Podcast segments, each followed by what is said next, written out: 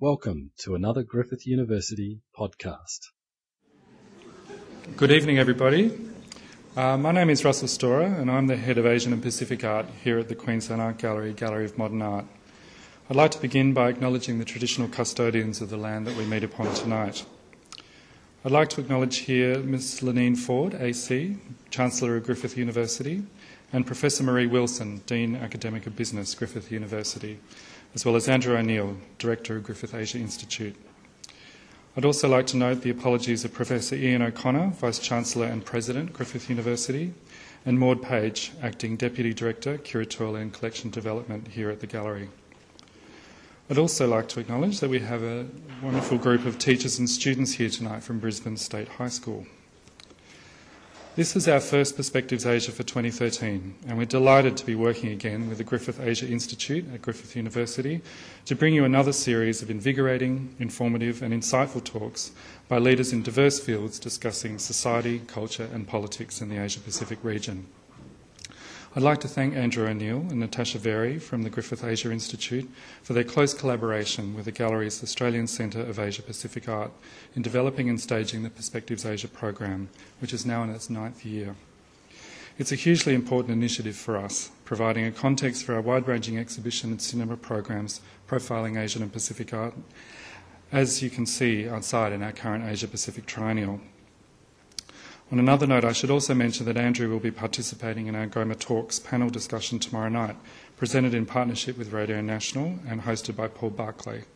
Looking at Australia's position in the Asian century, this discussion will be held here at GOMA at 6.30pm, so please join us if you can. We're very fortunate tonight and to kick off the year to have Mr Jim Adams as our speaker for this evening. Mr Adams spent 37 years at the World Bank, retiring last year. He was Vice President for East Asia from 2007 to 2012 and also worked on East Asia in the early 1980s. For almost half of his career, he worked on Africa, leading the bank's program as the regional director in Kenya in the late 1980s and as country director in Tanzania and Uganda from 1995 to 2002.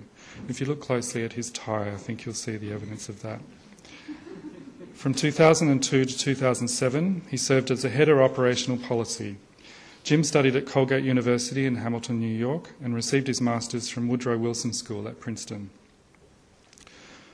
Mr. Adams' presentation this evening is titled Asian Perspective The World Bank's Role in East Asia, and will explore how the World Bank has responded to the vast changes taking place in the region. With rapid economic growth, the reduction of poverty, and a more complex network of regional institutions, international organisations such as the World Bank have necessarily had to recalibrate. Where these fascinating developments lead will be highly important to our region, and it's extremely timely and fortunate to have the opportunity to hear Mr. Adams' insight tonight. Please join me in welcoming Jim Adams.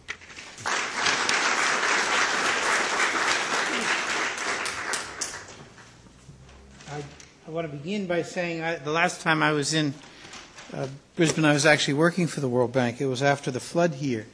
And I think it's, a, it's an interesting manifestation of the change in the bank because what we were doing was actually talking to some of the Brisbane authorities about some of the work that the World Bank had done on disasters generally and on floods specifically, and actually learning a lot from the Brisbane experience that we could then convey uh, to the future work that we do on disasters. And I'll, I'll talk a little bit about the increased work on disasters as part of my presentation. Uh, I'd like to start really with a message about good news in East Asia.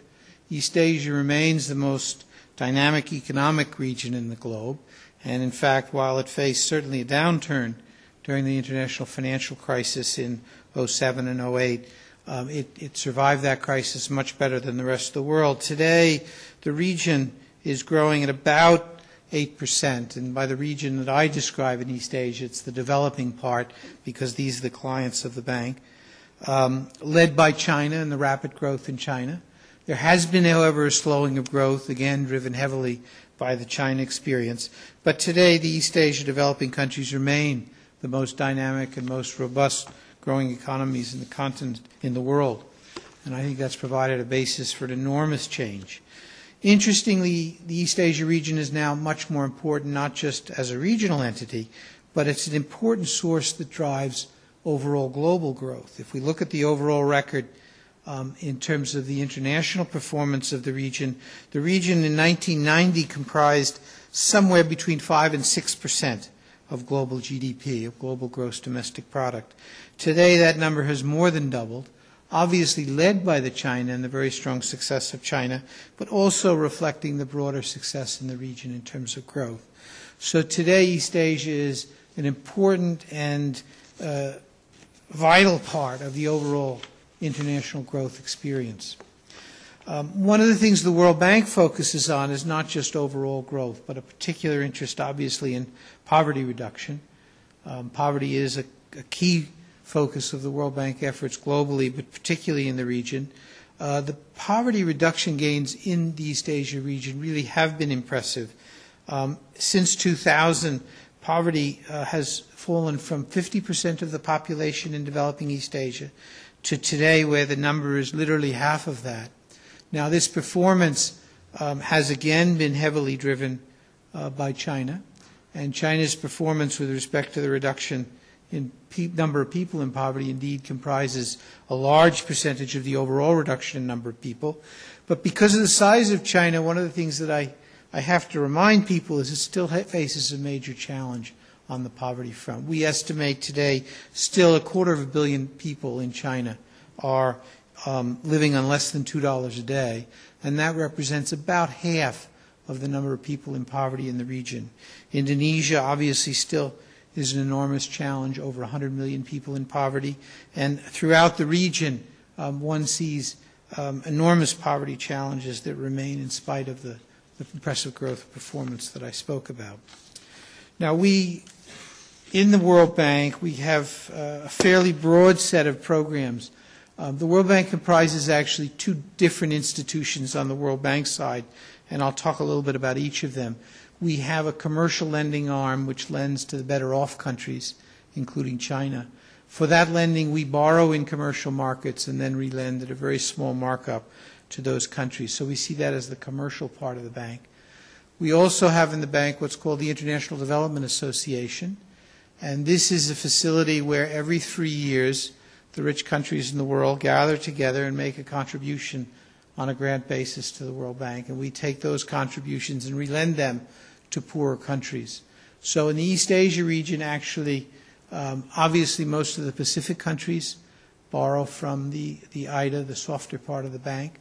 Um, even Vietnam still receives money from the softer part of the bank, but Vietnam is a case where we lend both commercial funds and soft funds. And so we're able to use these two instruments as appropriate given the level of income and the commercial capacity of the country to facilitate um, a fairly large lending program. And I'll, I'll talk specifically about the lending program. But I'd like to focus first on four general areas that work, the bank works in. One is on poverty and inequality. We work very closely with governments in putting together programs which we feel can reduce the level of poverty that can over time dramatically impact poverty, as well as providing services which can facilitate um, the addressing of poverty problems. We work extensively on infrastructure in the region. Infrastructure is the largest individual lending area of the bank, and so we do provide significant amounts of money um, for building dams, for building roads, for building a variety of urban services. The third area I'd focus on, and it's a newer area in the bank, is governance the way governments work, and particularly um, a particular attention is how uh, the, the voice and the strength of populations can impact government. Um, an important part of that now is anti-corruption activities, where the bank has a very broad program of anti-corruption activities, both in East Asia and more broadly. And finally, to come back to my comment about my involvement in with Brisbane, the bank now has a very large program on disaster relief. And so during my tenure in uh, the bank, we worked heavily um, on China after the earthquake. We worked on floods in Philippines and in Southeast Asia. And essentially, uh, and obviously as a follow-up to the tsunami in Indonesia, uh, in Thailand. And so what, what, what you have in that area is a close relationship, we feel, between the climate change challenges that are coming as well as the specific natural disasters, and that's become an important regional challenge for the bank. Now, in addition to regional challenges, it's terribly important to drive down and look at the variety of countries in the region. And so I thought I could talk a little bit about each of the major areas that the bank focuses on. Uh, China, interestingly, does remain a borrower of the bank. People always ask me um, why China borrows when it has substantial funding on its own. In fact, that's China's choice because the bank would be prepared to engage in a relationship with China that didn't involve financing. But the government of China feels very strongly that by taking bank money as well as its technical assistance, it'll get a better service than if it simply took technical service services from the bank. So China borrows about a billion and a half dollars a year from the World Bank. It's all commercial lending. It's not the softer lending. Although when China joined the bank in the early 80s and through the first decade of our relationship, when China had a much lower per capita income, it in fact was eligible for, for the uh, softer bank funding. Um, in China, the bank is extensively involved, mostly in Western China. The government feels we should be in areas where capacity is less, where incomes are less. We have a fairly broad program across infrastructure um, and across some of the social services, and we focus particularly in the social services on reforming the social services. China faces a special challenge is that as it's emerged as a more market economy, some of its traditional ways of supporting education and health are no longer functional. We also work very closely with China on China's role in the more uh, in the global world in its role as a both as now a provider of resources to some countries to some countries, but more broadly in terms of its interaction uh, with the global international framework. And so China has become an important member of the World Bank. It's become it has a, it has an executive director in the World Bank. One of the 25 executive directors is exclusively for China, and it's obviously become much more involved in global discussions of economic challenges, of economic possibilities. We work with a number of what we call upper middle income countries in the region. This would include, obviously, Indonesia. We have a program in Malaysia that, that is exclusively um, analytic work, and so while we work with the government of Malaysia um, diagnosing their economic challenges and problems, they have not asked us for lending. We do a great deal of work in the Philippines where again the effort there is broad as in China, both on infrastructure and on social services. One of the particular areas we focus on in the middle income countries is the development of uh, social safety nets to deal with changes in the environment. A program that really did become important in the global financial crisis because as incomes were hit, having an ability to respond and provide resources to the poorer segments of population is obviously an important activity. We also deal with some of the lower income countries. As I indicated, Vietnam is a bit in transition, but is still considered a lower income country. Cambodia, Laos are examples of that, where again we combine enormous effort on infrastructure and building infrastructure with an effort on providing social sectors. Uh, a lot of work with our colleagues in the IMF on building stronger financial systems, on building stronger macroeconomic programs. And finally, one of the things that we scaled up dramatically in the bank during my tenure was the work on Pacific states.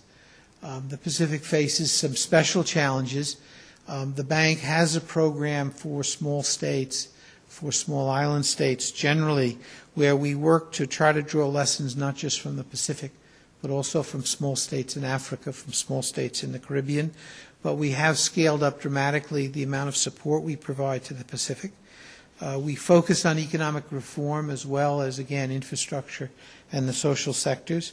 And we're spending a lot of time working with our colleagues in the Asian Development Bank on the climate change challenge that's going to confront the Pacific. I think one of the still less well understood challenges is the amount of change that climate change is going to be bring to the Pacific. I think the Pacific countries recognize this, but I don't think it's recognized broadly internationally enough. And so one of the things we try to do with our colleagues in the Asian Development Bank is to scale up work in that area and provide support to the individual countries in thinking how they're going to deal with sea level rise and climate change and the challenges they're going to confront as a result. The region is facing increased macroeconomic challenges. Um, in, in the global environment today, trade has not been as robust as it's been over the last 20 years. We are seeing deleveraging by European banks, and it has implications particularly for the middle income countries in the regions. We're seeing commodity price fluctuations, which present major challenges to the region. Now, these challenges have been mitigated by a couple of things. One of the advantages after the global financial crisis is lower borrowing costs and the availability of financial in financial markets of funding at much lower interest rates, certainly for the middle income countries, and to the extent it borrows for China, because of the region's good performance over the last 10 years since the financial crisis in the late 1990s. Um, the region has built up substantial surpluses, substantial reserves of, uh, in the capital accounts, and that certainly has served it well in the context of the crisis. And obviously, the growth and dramatic growth of China over the last 10 years, averaging over 10% a year, has been an enormous source of income and prosperity for the region more generally. Indeed, if you look at what's developed in terms of the manufacturing sector in the region, it, there are very close linkages between East Asia, the middle income countries uh, in East Asia and China, where inputs are produced across the region and, in fact, then assembled in China for export to Europe and the United States.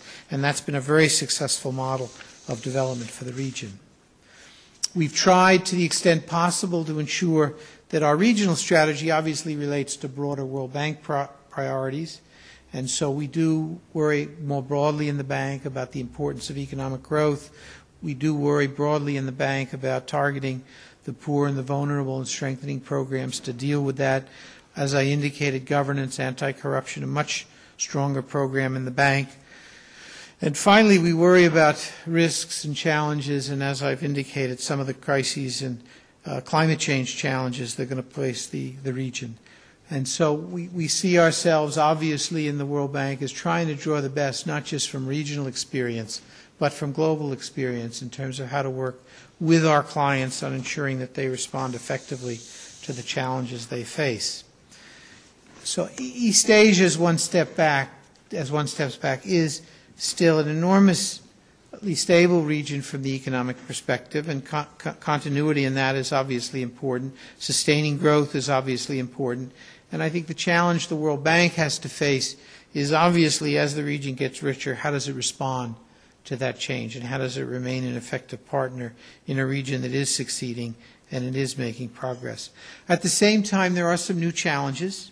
Um, I think one of the things that's happened actually just subsequent to my departure for the bank, the opening up in Myanmar is an important opportunity for the region in terms of bringing this country, which for so long has been isolated from the international economy, has been isolated politically from the international environment, is now re-engaging with the region. Um, I do feel very strongly that the additional work that we're doing in the Pacific Islands is an important change. Uh, a third change that we've worked very hard on is to try more consistently to draw experience from the countries within the region, what's called South-South experience, that uh, countries in the region have enormous examples that they can provide to other countries in the region. The tradition in the development business has been for too long where most of the examples of success, most of the examples of progress that are cited are from better off countries or from countries that have already succeeded. And drawing some of the intermediate experiences when regional countries do well, I think is an important and effective way of improving policies, of improving uh, government performance across the region. One of the final challenges, and it's a global challenge, is the whole question of how climate change and how uh, investments necessary for climate change are going to be financed globally. Um, there, has been enormous talks in the UN meetings about very large commitments of resources to help countries adjust to climate change.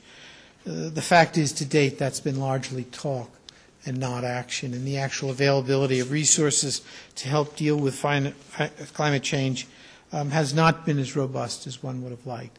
This is a particular concern of the Pacific Island countries. Indeed, as we meet with the Pacific Island countries, it's a major bone of contention that they're asking where are the funds for climate change? How do we begin not only dealing with mitigation of some of the implications of climate change, but adapting our, our, our economies to deal with the problem over the longer term? I think this has a particular interest, quite frankly, for Australia and New Zealand because if, if the present uh, predictions come true, um, as the sea level rises, I think one of the only options for the populations in some of the countries is going to be to, to come to Australia and New Zealand as a last resort. And so I think there's a special interest for Australian and New Zealand concern with respect to that issue. While we deal with broad, broad regional issues, we also drive down and, and work hard to try to develop country-specific programs which respond to the demands of those particular countries. And so, for example, in China, as I indicated, heavy focus on Western China, heavy focus on the poor regions. Uh, green growth is a big challenge for China. We're, we're heavily engaged in the energy sector. We've done a, one, of, you know, one of the largest wind farms in the world in China, have been financed by the bank. Um, we spend a lot of time working on innovations for the government within individual projects. When those innovations work, the government is then very effective at taking those innovations and spreading them out throughout their program more generally. Um, uh, we, we have failures as well, and obviously, if there's a failure, it's written off by the government as a failure.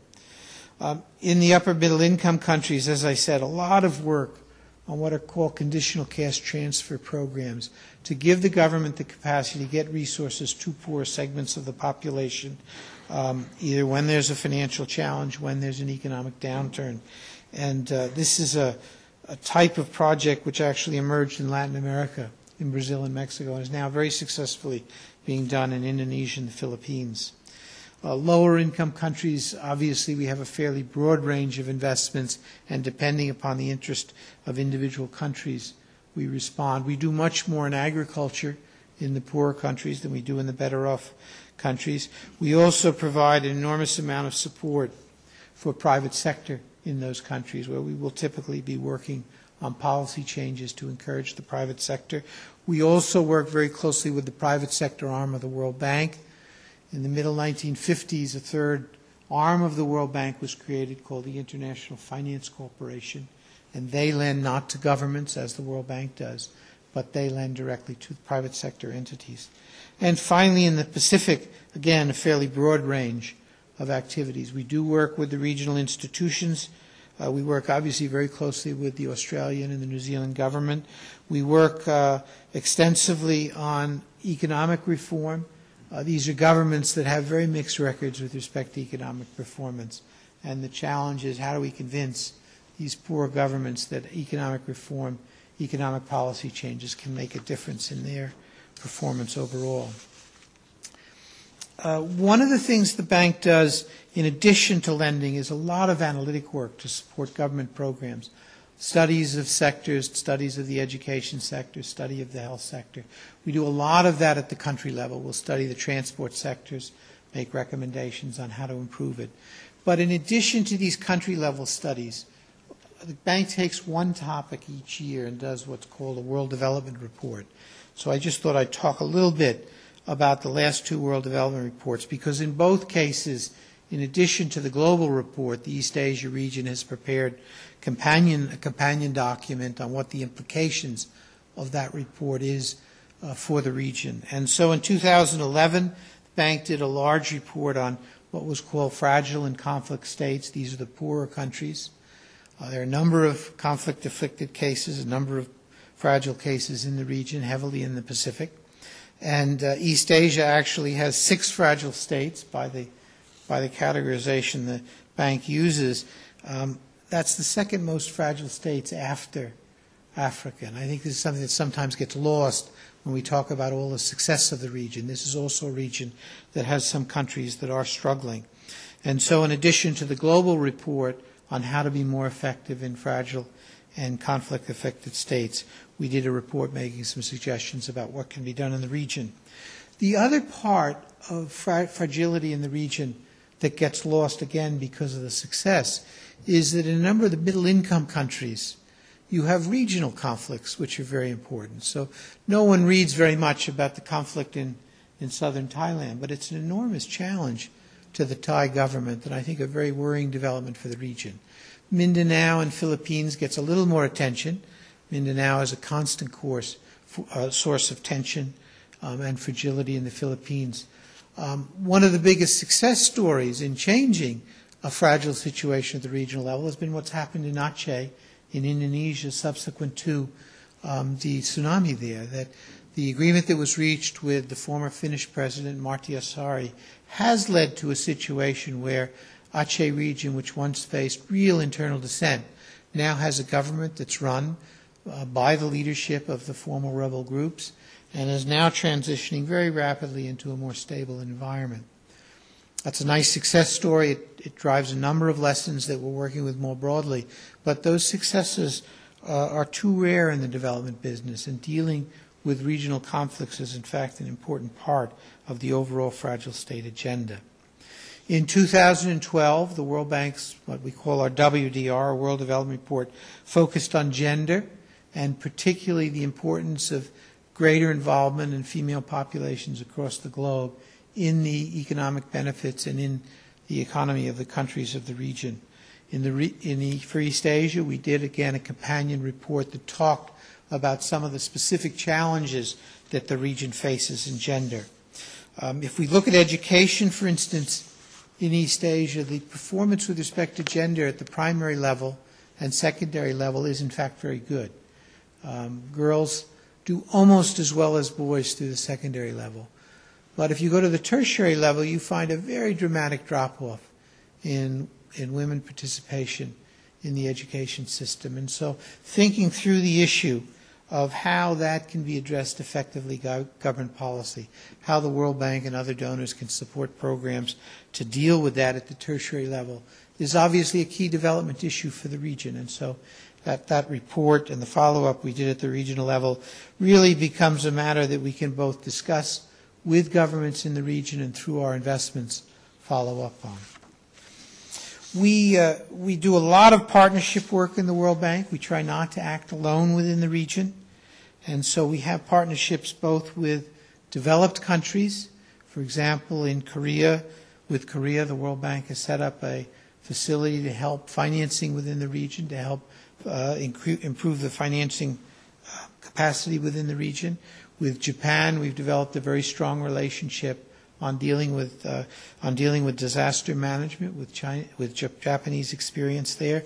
We work very closely with the ADB. ADB, the Asian Development Bank, is in a sense a regional replication of the World Bank. It works only in East and South Asia, but it provides many of the same services, and areas where we work together, uh, we try to make sure we cooperate consistently. Um, we've been an active participant in the Pacific Forum each year, where the client states of the uh, of the Pacific get together, uh, where we've both done analytic work to talk about regional challenges and regional opportunities, but participated fully in the discussions. Uh, we have very strong relationships, as I indicated, with both AusAid in Australia and with New Zealand's um, New Zealand's assistance program where we work both in the region, particularly in the Pacific and in East Asia. But as the Australia's and AusAid's program is increasing in Africa, in the Middle East, we're working very closely in those areas with AusAid. Uh, we work, uh, obviously, uh, in China presents a very interesting challenge, not just within the region in terms of their outreach, but China is now becoming a fairly significant donor and it's investing significantly in Africa. It's investing significantly in other regions. And we've worked hard to try to build stronger relationships with China with the interest of ensuring that together we can provide more effective assistance. Um, the U.S. remains the largest, uh, the largest member of the bank, and uh, as you may know, they're pushing a number of trade initiatives in the region, and we work with the United States. We work again with the EU in similar areas.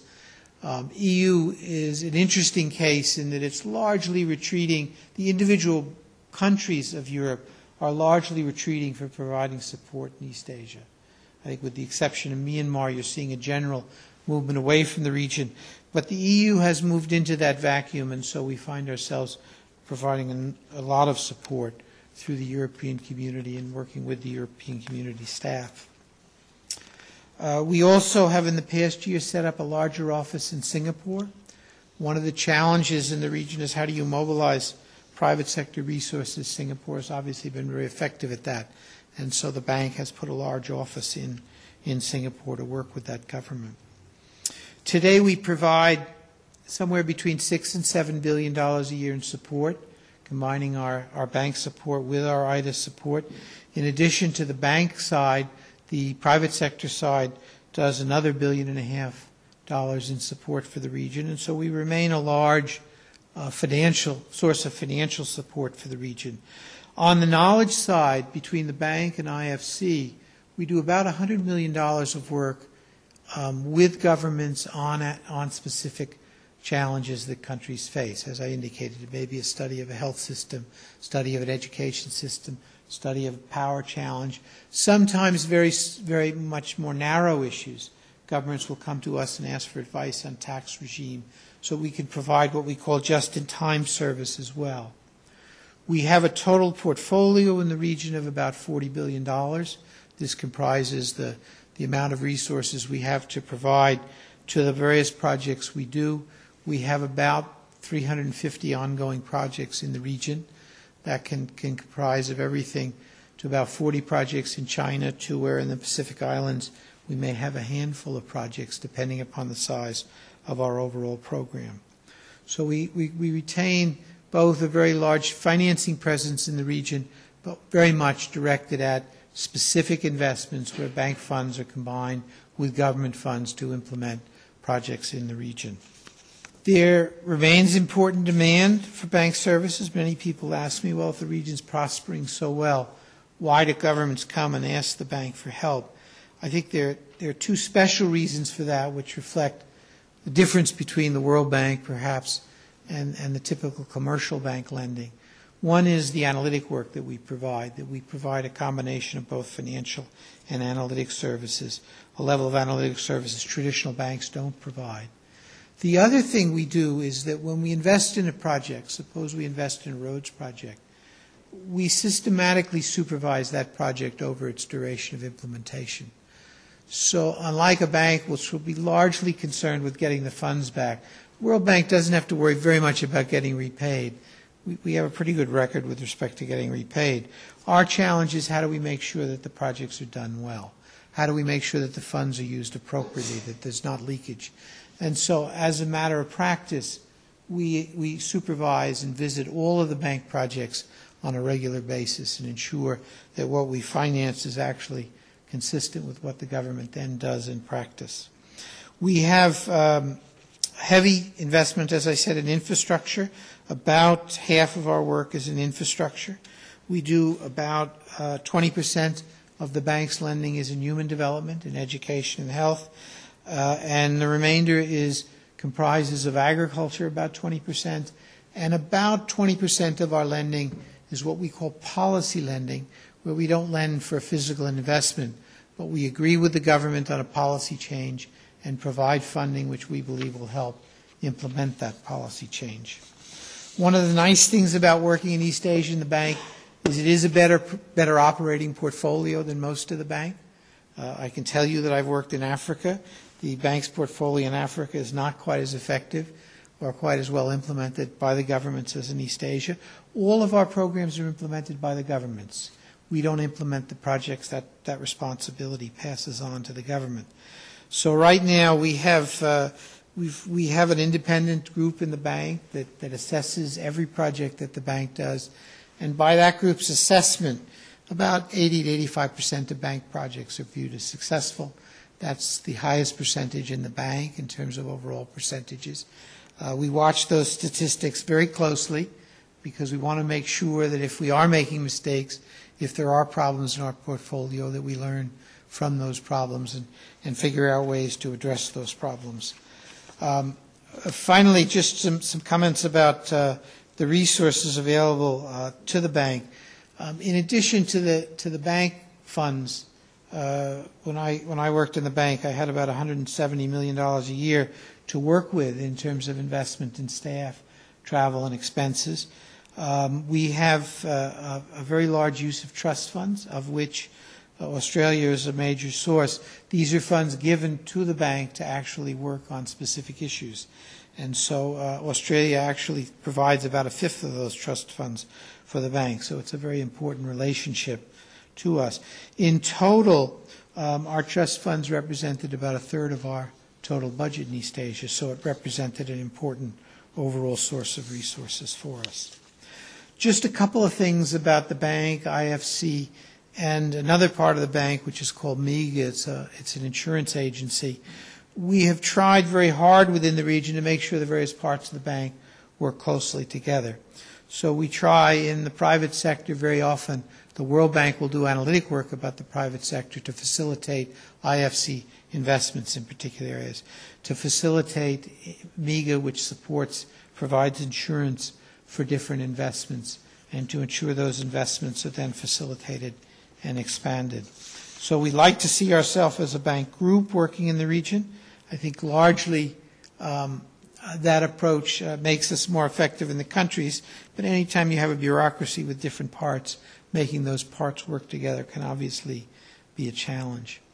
Uh, we keep very close track of the impact of bank projects and looking at what the bank uh, is doing at the project level. And so just some examples of, of where our assessments have come out.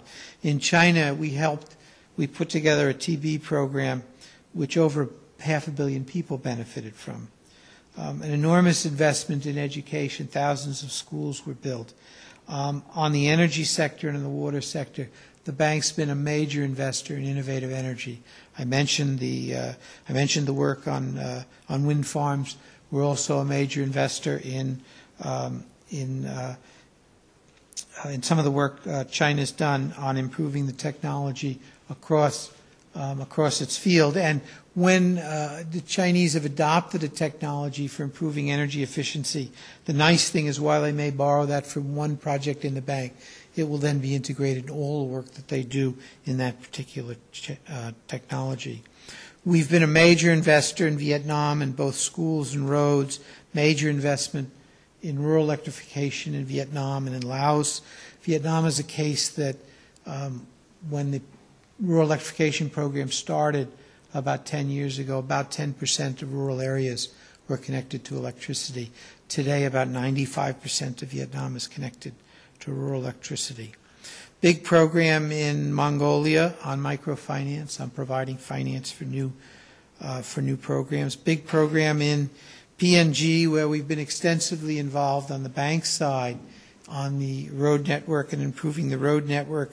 IFC has been ex- extensively involved in bringing in the private sector to provide telephone service. Improved telephone service has in fact been an enormous change within the Pacific and is making an enormous difference on the development front. Um, Indonesia has been one of the largest borrowers from the bank, literally across the bank's portfolio. We've been involved in Indonesia. Just a couple concluding messages, and then we can respond to any questions, comments, or concerns. You know, East Asia is obviously a dynamic growing region. It's obviously a region where the interaction between economic policies investments by the global community, including the World Bank, have resulted in important development progress. The challenge now is to sustain and build upon that broadly, but also to make sure that in the less performing countries that they're able to perform similarly to the successful countries. As I've indicated, impressive poverty gains in terms of reduction the number of people in poverty, but the challenge now remains that significant number of population that still lives below $2 a day. And finally, I think the challenge of climate change is going to be enormous and remain enormous in the region. Uh, I think on the bank side, we feel we can remain an important part of financing and of doing analytic work to support the changes in the region. Uh, we'd like to think that by sustaining what has been a good performance at the portfolio level, that we will remain a preferred lender by the governments and government interest both in the bank lending and analytic work um, will continue. And finally, I think a special challenge is this issue of ensuring that the success of East Asia, and particularly the success of the more successful countries, both is recognized and taken more broadly to facilitate success in other countries, this area of South-South cooperation. But also because of the success, how can we work together with the region to make sure the region has a broader voice, a stronger voice in the overall development efforts in the global community? So that remains, I think, an important continuing challenge for the bank. I actually, I was going to talk about my successor, but my successor has now been succeeded. Uh, my successor actually got promoted uh, to a job in the center of the bank, but we now have a new, a new vice president. He's actually a Dutch colleague in the bank. He's a person that's been directly involved in raising IDA resources, the soft funds. So I'm very confident he'll come with strong priorities to continuing the work in the Pacific with the with the uh, with the lower income countries.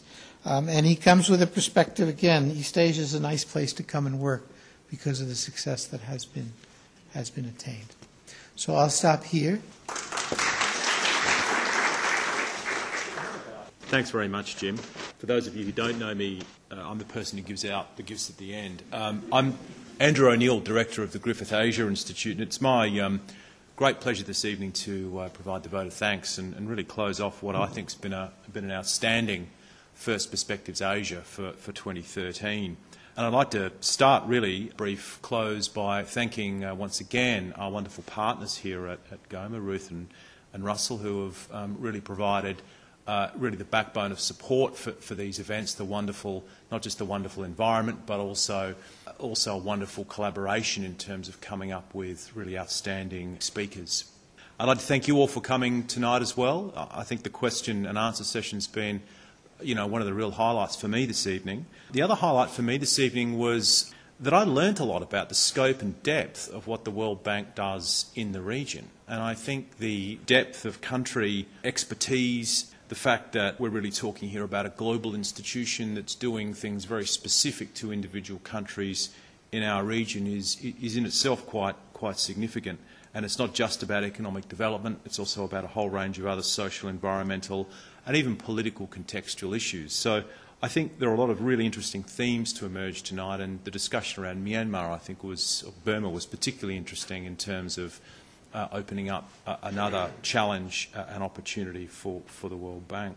So, uh, really, it all remains to me this evening to uh, say thank you once again to Jim, who I know was uh, busily employed at a workshop earlier this week by Griffith University. So, I'd like to thank you, Jim, for making the time to come and talk to us this evening. And thank you very much. Thank you. For more Griffith University podcasts, go to www.griffith.edu.au forward slash podcasts.